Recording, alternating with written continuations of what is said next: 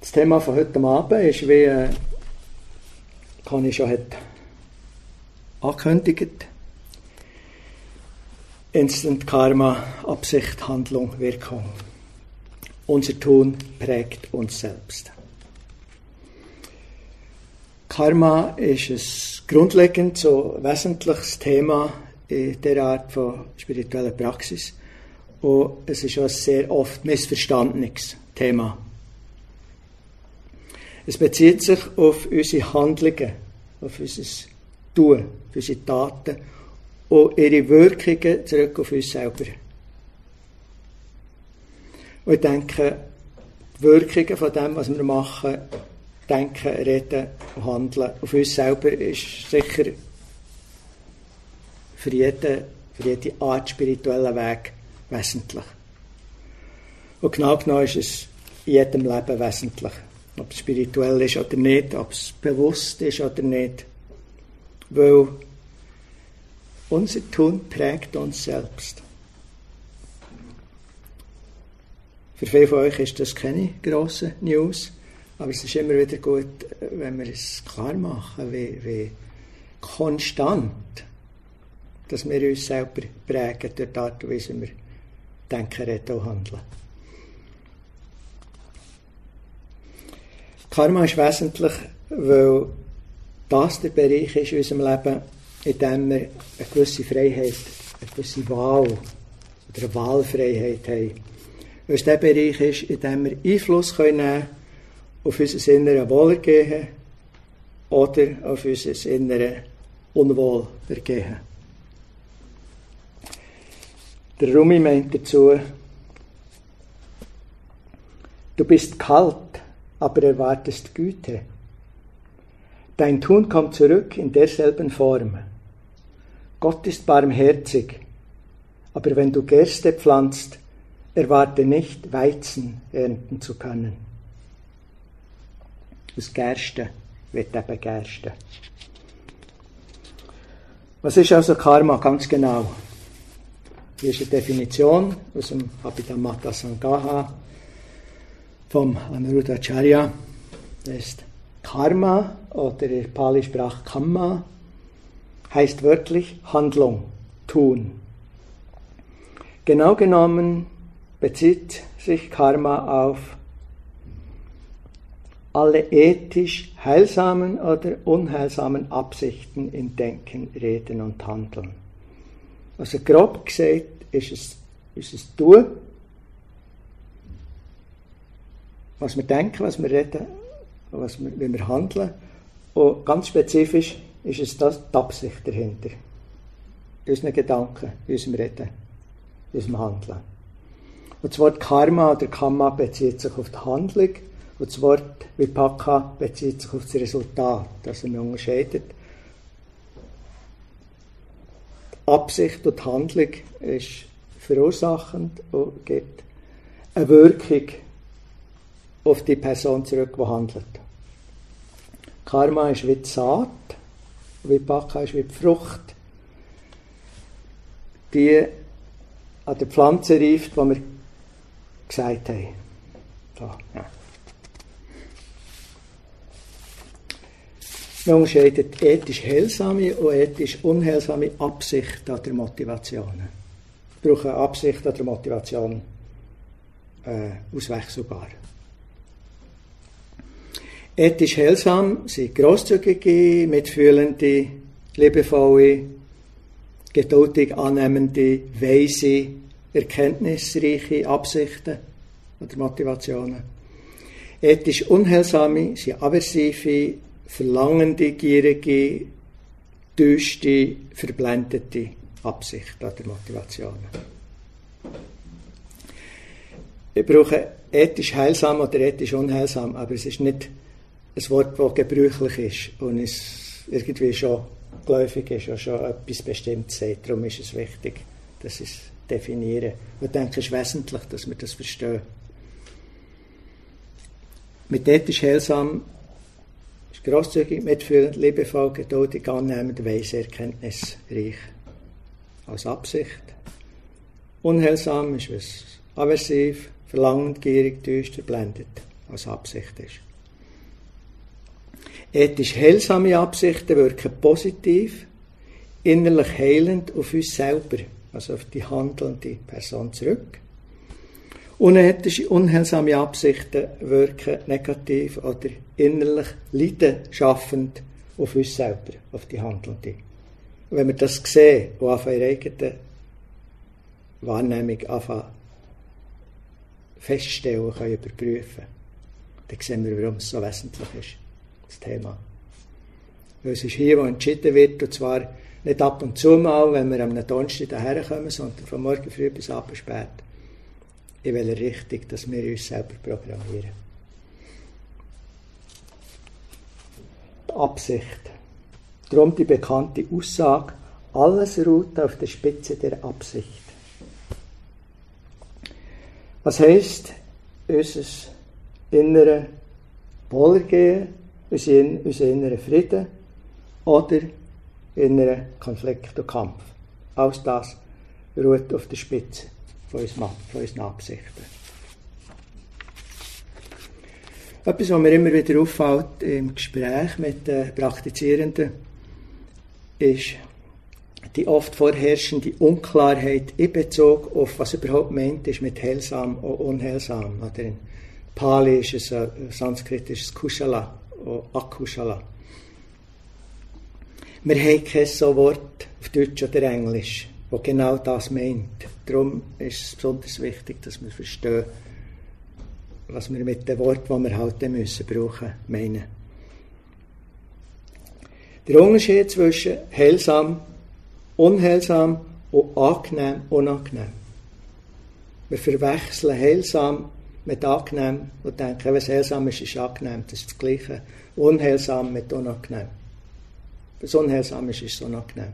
Das sind zwei völlig verschiedene äh, Begriffe und Bereiche. Und ich möchte einfach klären, wieder mal, weil solange wir die Aspekte nicht unterscheiden können, bleiben wir unklar, wirklich unklar in Bezug auf unsere Praxis in Bezug auf das Ziel, in Bezug auf, wie man sich dem Ziel kann annähern kann, also in Bezug auf die Ausrichtung der Praxis. Ich verwende das Wort heilsam, in Englisch ist es wholesome, für Kusala, Kusala zu übersetzen. Und wir können hier hilfreich, geschickt, ethisch positiv sagen. Oder Kusala könnte hier mit äh, fehlerfrei, geistig gesund oder glückliche Wirkungen in einem selbst schaffend. So ein bisschen kompliziert, aber das ist eigentlich, was gemeint ist.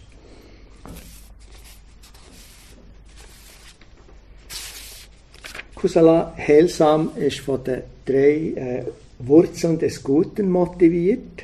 Großzügigkeit, Güte, Weisheit. Akusala, unheilsam, ist von den drei sogenannten Wurzel Klesha motiviert.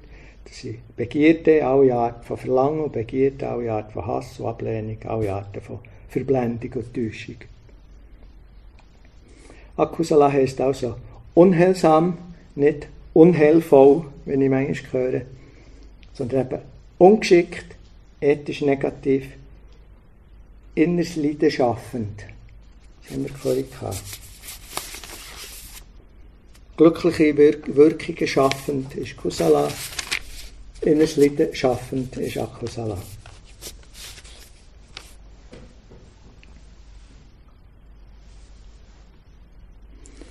Das Resultat oder die Wirkungen von dem heilsamen oder unheilsamen Tun körperlich oder im Reden oder im Denken, sind unangenehme oder angenehme Erfahrungen in uns. Aber es ist nicht das gleiche Zentrum, es ist das, was es verursacht. Auf das andere haben wir noch ein bisschen Einfluss, aber nicht so viel. Also wir können immer noch, äh, wenn wir lieber Coca-Cola haben als Mineralwasser, das Coca-Cola bestellen wir sind nicht ganz sicher, ob sie es auch haben, ob es kühl ist oder ob es warm ist oder ob es so ist, wie wir es gerne haben. Wir haben Kontrolle bis zu einem gewissen Grad. In der Praxis geht es darum, heilsame, geschickte, inneren Frieden schaffende, ethisch positive Qualitäten zu kultivieren Und manchmal denken wir, jetzt sicher nicht mehr von uns, aber manchmal denken wir, wir gehen meditieren, für angenehme Erfahrungen zu kultivieren. Interessanterweise gehen wir durch die mühsamsten, längsten, unbequemsten Sitzhaltungen halbe Nächte lang, habe ich gehört, immer bei Vollmond. Irgendeine Hoffnung, es werde alles angenehm. Natürlich passiert das jetzt niemandem von uns hier. Aber manchmal kommt es vor, dass die Vorstellung oder die Motivation da ist, man meditiert, damit es toll und angenehm wird. Und es gibt ab und zu Leute, die haben das Glück, die äh, können hersitzen und dann haben sie vorwiegend fast nur angenehme Erfahrungen. Ich weiß, dass es viel für viele nicht so einfach ist. Und für die, was nicht so einfach ist, können froh sein, weil dann seid ihr frei von dieser Vorstellung, wir meditieren dann wird es sich schon ein paar toll anfühlen. Wir meditieren, wenn wir richtig meditieren, noch einmal, für heilsame, geschickte, inneren Frieden schaffende, ethisch positive Qualitäten zu kultivieren in uns, auch gleichzeitig unheilsame, ungeschickte, inneres Leiden schaffende, ethisch negative Eigenschaften abzubauen, zu vermeiden, sich davon zu befreien. Und das ist etwas völlig anderes als Meditieren für angenehme Zustände herzubekommen. Ich denke, dieser Unterschied ist ganz wesentlich zu sehen. Und jetzt noch einmal zur Wirkung von unserem Tun auf uns selber. Der Bob Dylan singt, You can play with fire, but you'll get the bill.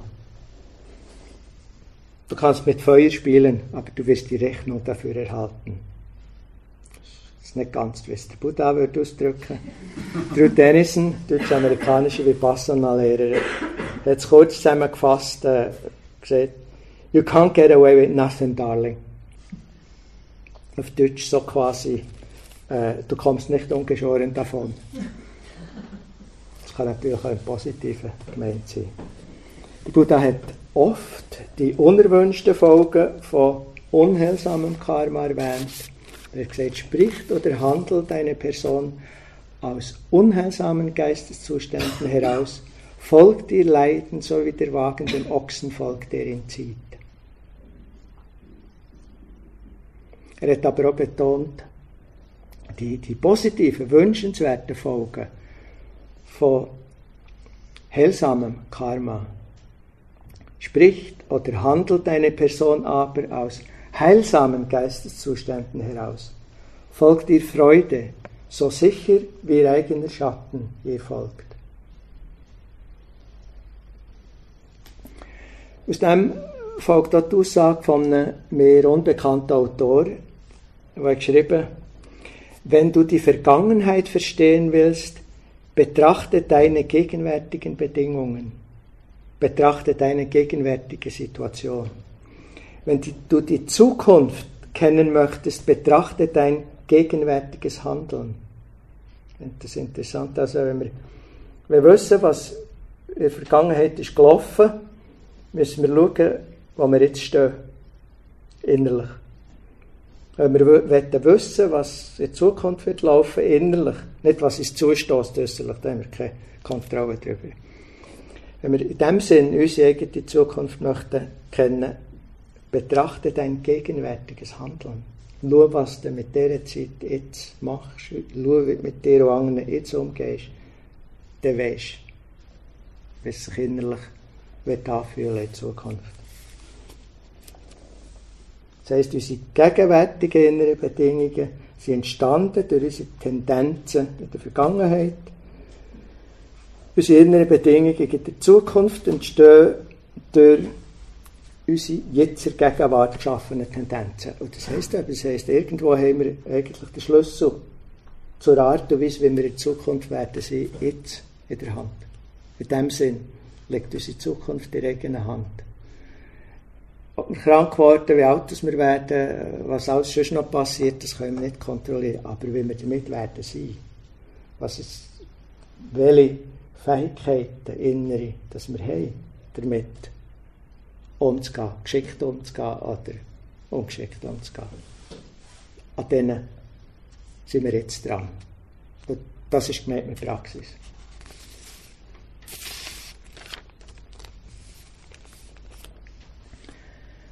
Bekanntlich wirken nach buddhistischer, klassischer buddhistischer Sichtweise karmische Taten von dem Leben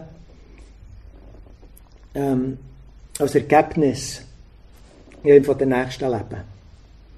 Die Frage ist, heisst das jetzt, dass, wenn man nicht weiß oder nicht glaubt, dass es das nächste Leben gibt, dass die Idee von der Wirkung vom eigenen Tun auf sich selber irre irrelevant ist, weil vielleicht wird man sich ja nicht so Mühe geben, wenn wir denken natürlich überhaupt nicht. Wir denken, es wäre zu naiv. Weil wenn wir auch nur ein bisschen bewusst leben, erkennen wir, wie sehr wir uns prägen. Wir uns selber prägen, vorweg. Durch unser eigenes Denken, Reden und Tun. Also nicht erst über, über, übermorgen, sondern schon heute Abend, wenn wir hier rausgehen. Und wegen dem praktizieren wir. Aus der Neurowissenschaft wissen wir jetzt um Plastizität von unserem Gehirn und die Tatsache, dass es Gehirnpfade, das Gehirnpfade, die wir oft benutzen, dass die sich verstärken und vertiefen. Was wir oft machen, wird zur Gewohnheit. Die Absichten und Motivationen, die öfter, öfter hinter unserem Denken und Tun stehen, werden zu Charakter.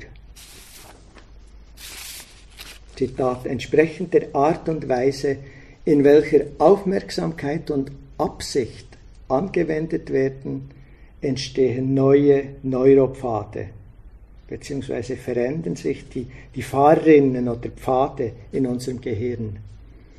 Das ist mittlerweile äh, sehr gut erforscht. In den letzten acht Jahren ist phänomenale Fortschritte gemacht worden im äh, effektiv sichtbar machen, was läuft da oben.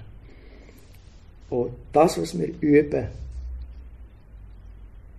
das verdichtet sich oder das bekommt Schiene, das bekommt Krinnen. Und das ist eines mehr ein wesentlicher Aspekt der Praxis. Und das ist, dass klar ist. Es hängt von uns ab. Und das Verrückte, ich weiß nicht, ob das Good News oder Bad News sind, wir praktizieren immer. Wir praktizieren nicht manchmal am Donnerstagabend und noch am Morgen ein bisschen, sondern von früh bis spät praktizieren wir. Und wenn wir nicht achtsam sind, praktiziert es einfach von selber. Es sind ständig Absichten, die es entscheidet, was wirkt, was tut, was redet, was handelt. Wenn wir achtsam sind, haben wir eine Wahl zu entscheiden und schauen, was die Absichten sind, die wir verfolgen und die Absichten, die wir nicht verfolgen wollen. Und wenn wir nicht gewahr sind, praktizieren es ganz von selber. Für einen ist äh, ein Schweizer zu zitieren, zur Abwechslung. Der Gottfried Kauer hat geschrieben, habe ich nicht gewusst. Wer heute einen Gedanken sät, der erntet morgen die Tat, übermorgen die Gewohnheit, danach den Charakter und endlich sein Schicksal. Darum muss er bedenken, was er heute sät und muss wissen, dass ihm sein Schicksal einmal in die Hand gegeben ist, nämlich heute. Ja, Durchblick gehabt. Und genau das machen wir in Praxis. Genau das ist die Idee von Praxis. Wir kultivieren und stärken Heilsames und steigen so oft wie möglich aus den unheilsamen Schienen aus. So wird nicht nur unser Herz, unser Geist klarer, verbundener und freier, sondern, und das ist auch wichtig zu sehen, unsere ganze persönliche Welt verändert sich. Es ist nicht nur innen. Klar ist es innen, was es ausmacht. Aber es ist im Grunde genommen ist das ganze Leben. Im Mahakaruna Pundarika Sutra heißt es, die Welt ist aus Handlungen gemacht. Sie manifestiert sich aufgrund von Handlungen. Bezieht sich auf Karma hier. Als Beispiel finde ich ganz gut als Illustration im Abhidhamma, in der buddhistischen Psychologie und auch im Visuddhimagga, äh, wird von verschiedenen Charaktertypen geredet. Und zwar Charaktertypen, das ist eine vereinfachte Sichtweise, aber entsprechend ihren Tendenzen oder entsprechend der, der Konditionierung ähm, erfahren die verschiedenen Charaktertypen, wo wir mehr oder weniger eindeutig dazugehören, äh, erfahren sie die gleiche Situation in sehr unterschiedlicher Art und Weise.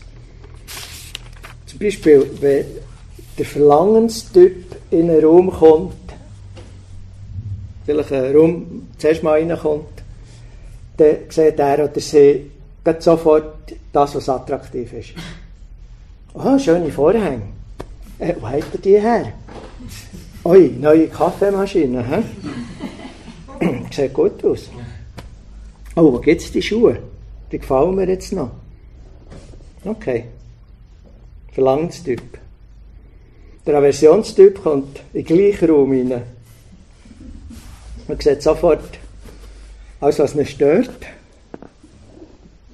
Oh je, der Teppich, der passt jetzt wirklich nicht zu dieser Postergruppe. Oh, schade, dass das Rohr so mit durch den Raum geht. Und zwar, der hat aus Erfahrung, sofort. Wenn der Verblendungstyp, das hat noch mehr, aber ich konzentriere mich mal auf die drei konzentrieren, wenn der Verblendungstyp in den gleichen Raum hineinkommt, äh, dann fällt ihm zuerst mal nichts auf.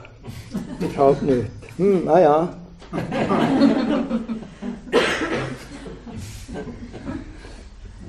Seht, wie sehr das Konditionierung die Welt schafft. Was macht einen enormen Unterschied für jede von diesen drei Personen? Und das läuft den ganzen Tag natürlich, nicht nur wenn man in einen Raum hineinkommt, zuerst mal. Wer voll Liebe auf Menschen trifft, macht völlig andere Erfahrungen als jemand, der voll Ärger auf die genau gleichen Menschen trifft. Wir prägen uns selber Tag ein, Tag aus. Kurze Geschichte, die das frappierend illustriert. Äh, Joseph Goldstein hat sie äh, beim Charles Chenou gehört und hat sie letzte Woche weiterverzählt. Der alte Samurai kommt in Zen-Tempo mit dem Schwert fuchtelnd, stolpert er auf den Meister zu und schreit, du bist ein Schwein. Der Meister ist dort gehockt und hat und ganz ruhig gesagt, du bist ein Buddha. Der Samurai war ziemlich verdutzt. Er hat gesagt, ich, ich, warum? Und der Meister hat gesagt, Schweine sehen Schweine, Buddhas sehen Buddhas. das ist ein bisschen Das macht den Punkt. Unser inneres Klima prägt die Aussenwelt, die wir erfahren. Unser inneres Klima prägt unsere eigene Aussenwelt. Und zwar stark. Der US-Neurolog Marcus Rachley hat geschrieben, nur etwa 20% des an ihren Hinterhauptslappen gelangenden Inputs kommt direkt aus der äußeren Welt, 20%. Der Rest kommt von inneren Gedächtnisspeichern und perzeptuellen Verarbeitungsmodulen. Also 20% von unserer Wahrnehmung von unserer Welt kommt von uns. 80%. Das ist Hirnforschung, das ist nicht äh, buddhistisches Zeug. Aber für ein zum buddhistischen Zeug zurückkommen, der Dingo Kenzer Rinpoche hat erklärt, wenn unsere Sinnesorgane einem Objekt begegnen, also wenn das Auge Formen und Farben sieht, oder wenn das Ohr Geräusch, Lärm oder Klang hört, das heisst, unsere Welt wahrnimmt, wird durch dieses Objekt einzig der Prozess der Wahrnehmung im Bewusstsein ausgelöst, mehr nicht. Also es wird wahrgenommen, was es ist.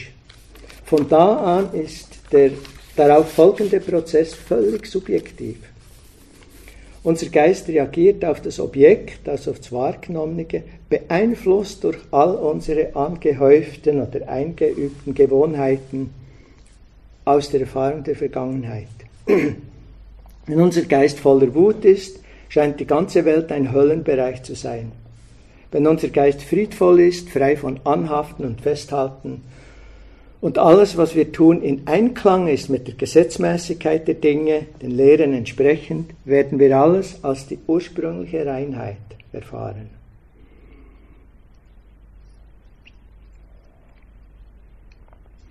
Also Grund genug, die Reinheit von unseren Absichten und Motivationen quasi als Zuflucht zu nehmen.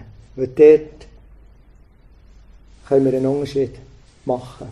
Das kommt darauf ab, das ist das Wesentliche in der ganzen Praxis, im ganzen Leben. Wir können den Lauf der Welt nicht kontrollieren, wir können konsequent auf unsere Absichten und Motivationen schauen und sie positiv beeinflussen. Tag ein, Tag aus. Nochmal, das ist, was Praxis bedeutet. Um das geht es in der Meditation. Unser Wohlergehen ruht auf der Spitze unserer Absichten.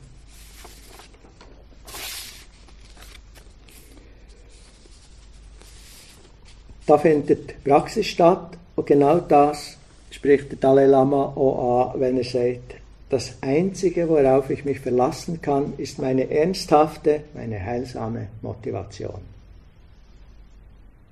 Wird das interessant? Ist jemand, der jetzt alle die unendlichen, unzähligen Praktiken beherrscht, von, von, von einfacher Meditation auf komplexe äh, tantrische innere Prozesse. Er sagt, das Einzige, worauf ich mich verlassen kann, ist meine ernsthafte, heilsame Motivation. Und darum üben wir es im Metta, üben wir es im Entschluss von Bodhicitta, üben wir es im Mitgefühl, üben wir es in Grosszügigkeit und all das. Oder Hafiz, der Sophistiker, schreibt in seiner Sprache, und Zutaten hier sind die Absichten hinter unserem Tun. Du besitzt alle Zutaten, um dein Leben in einen Albtraum zu verwandeln. Mische sie nicht, mische sie nicht. Du bist im Besitz aller Zutaten, um dein Leben in Freude zu verwandeln. Mische sie mische sie.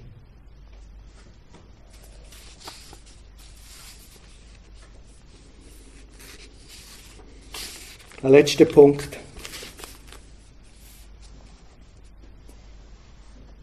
Wenn wir irgendwo gefangen sind, sind wir das Gefängnis oder wo immer, ist es sicher immer wünschenswert und gut, wenn wir Zustände und Bedingungen für uns und auch für die anderen Mitgefangenen können verbessern können. Okay, ist in einem Gefängnis.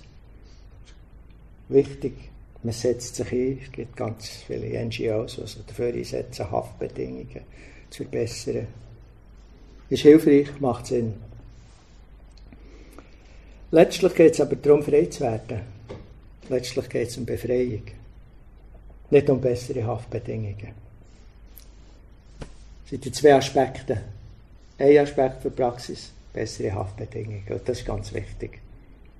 Das ist das, was ich bis jetzt habe beschrieben habe. Absicht, die wir üben, praktizieren, kultivieren. Gleichzeitig, oder noch viel mehr, geht es um innere Befreiung. Für innere Befreiung brauchen wir Erkenntnis. Brauchen wir Erkenntnis von der wahren Natur von allem Sein.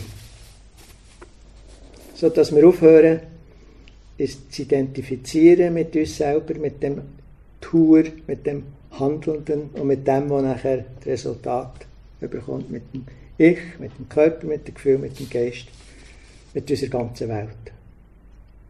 Und das ist der andere, noch wesentliche Aspekt der Meditation. Die eine Hälfte ist, was üben wir ein, was kultivieren wir den ganzen Tag schaffen wir es. Leid oder Freude. Und die andere Hälfte ist Freiheit. Manchmal sind wir so beschäftigt mit Selbstverbesserung, mit Problemlösung, mit Gutes tun sogar, dass wir ganz gerade auch, wenn man äh, die Praktizierenden, das ist ja, was wir tun, das, was wir vorher darüber geredet wir sind so beschäftigt, damit es richtig zu machen, es herzubringen, dass wir ganz vergessen, dass es ja eigentlich letztlich darum geht, aus dem Gefängnis in Freiheit zu erwachen. Ich sage extra nicht auszubrechen, sondern zu erwachen. Eine Freiheit, eine vollständige Freiheit, die immer schon da ist. Aber wir dürfen nicht vergessen, uns immer wieder daran zu erinnern. Sie immer wieder zu erkennen. Immer wieder im Hier und Jetzt. Wenn uns das gelingt, ist alles Karma transzendiert. Das Unheilsame sowohl wie das Gute.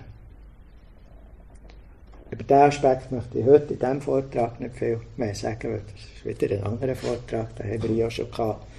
Das war der über Karma. Aber ich denke, es ist immer wieder auch wesentlich in der Praxis, in dieser Art Praxis.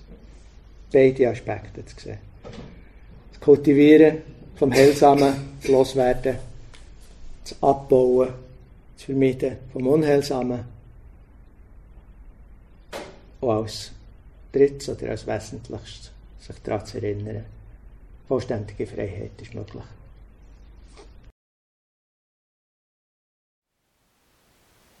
Thank you for listening. To learn how you can support the teachers and Dharma Seed, please visit dharmaseed.org slash donate.